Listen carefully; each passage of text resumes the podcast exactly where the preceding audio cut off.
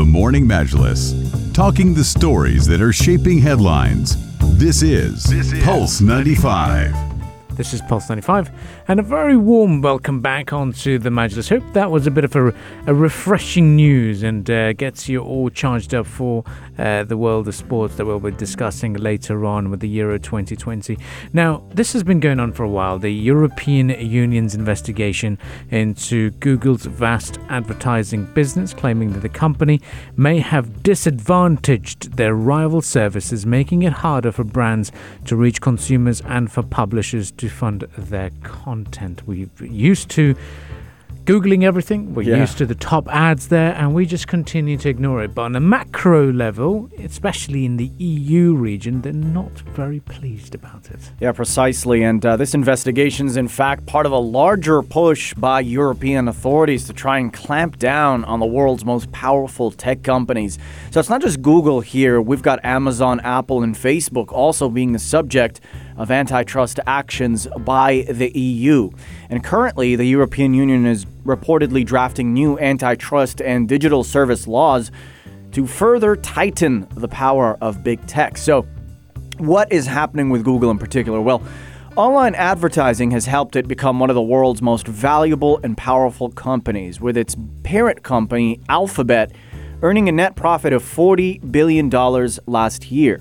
But publishers such as News Corp, as well as rival digital ad firms, have always been complaining that Google's dominance makes it incredibly hard to attract advertising revenue from their websites and for competitors to gain ground. The European Commission, which is the EU's executive body, said the investigation is focused on the display advertising market, which is worth an estimated $24 billion in Europe, and where Google offers a number of services both to advertisers and publishers as well. The company collects data to target advertising, sells ad space on websites across the net, and offers services that work as an intermediary between advertisers and publishers.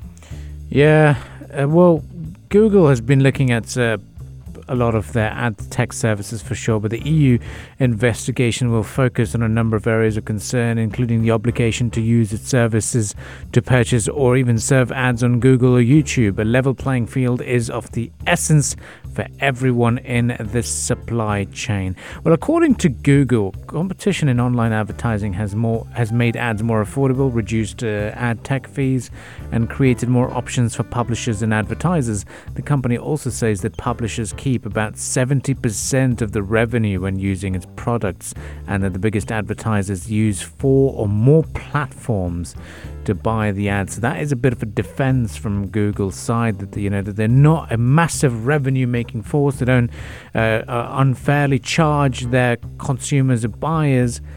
But I don't think uh, EU is going to be buying into that. Yeah. They'll be very, very. The, Google is an American firm, isn't it? Yes. There we go. Good old EU.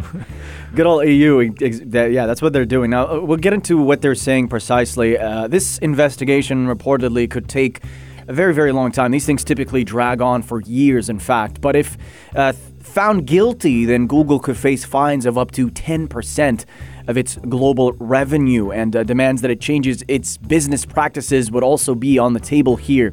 So, what are EU authorities alleging? Well, the commission is investigating ways that Google is leveraging its power in the advertising technology market in order to limit competition, including, quote, forcing advertisers to use Google services to buy display advertising on YouTube. Investigators said they would also examine a new Google policy for its Chrome browser, which is intended to replace those tracking cookies uh, placed on websites with a new system that is created by Google itself. Uh, in Germany, antitrust regulators also announced an investigation of Google's data processing practices. Google has also been targeted by competition authorities in Britain, in Australia, France, Turkey, Russia, and various jurisdictions, and not just around the world, but also within its own soil. In the United States, Google is battling a Justice Department lawsuit that accused Google of illegally protecting its dominance in online search and advertising. Authorities said Google unfairly paid for deals with companies like Apple to make Google the iPhone's default search engine. They said that impeded competition by using those exclusive contracts and agreements with big customers like Apple. Parallel cases have also been brought by attorney generals in dozens of states as well. So the heat is really coming in from all directions. I'm trying to find uh, their competitors in, um, in, in the EU. Now, according to stats, Google was 90% of the world's users, Euro- European users, used Google for their searches. 98% in Spain, and looking at the couple of search engines that are going to rival or were aiming to rival from EU, and I'm sure they would not be touched by the EU regulatory committee at all, is Algolia, originally from France, as a, as a search as a service platform, enabling companies to quickly and seamlessly implement search within their websites and mobile applications. Another one is Swiss Cows, according to from Switzerland. It was launched in 2014 as the answer engine, first intelligent answer engine. Then another one that is quite dominant as well in France is uh, privacy privacy oriented search engine Qwant. Okay, and then you have Mojeek, also based in Brighton, and then we have Ecosia. A Berlin-based eco-friendly search engine was founded in 2009. Uh, and imagine if someone in a conversation said, "Yeah, you can Mojeek it." Or you can Qwant it. Doesn't work. No, Swiss cows it. Swiss cows it. Algolia it. Well, Google it is the is, is just Yeah. it's a roll of the tongue, isn't it? Well, there is going to be um, there is going to be can be continued investigation, and no one really likes the dominant player for sure. And uh, I'm sure there'll be uh, lots more uh, of scrutiny that Google is to face uh, over the coming few years in, in this part of the block. Yeah, definitely. And, and as far as search engines, it's entirely unrivaled, as you had stated. In fact, the second largest search engine competition to Google is Yahoo, which has less than 2.3% market share compared to Google's 94%. So that really says it all. Uh, Google does have some competition, though, in the realm of entertainment, for example.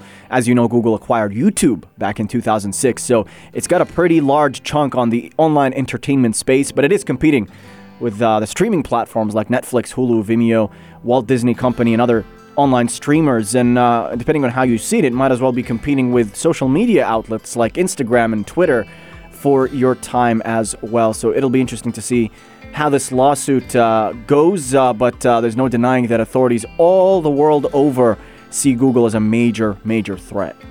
I'm going to start using Swiss cows now. that is my favorite because I just love the logo, love the name.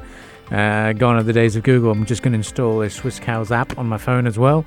And uh, yeah, exciting times indeed. Well, stay with us in the morning, Majlis. Uh, we will be continuing our discussions here on the program. And uh, if you would like to know more about the discussions that we've been having here on the Morning Majlis, you can Swiss Cow the Morning Majlis podcast, and we'll be back again.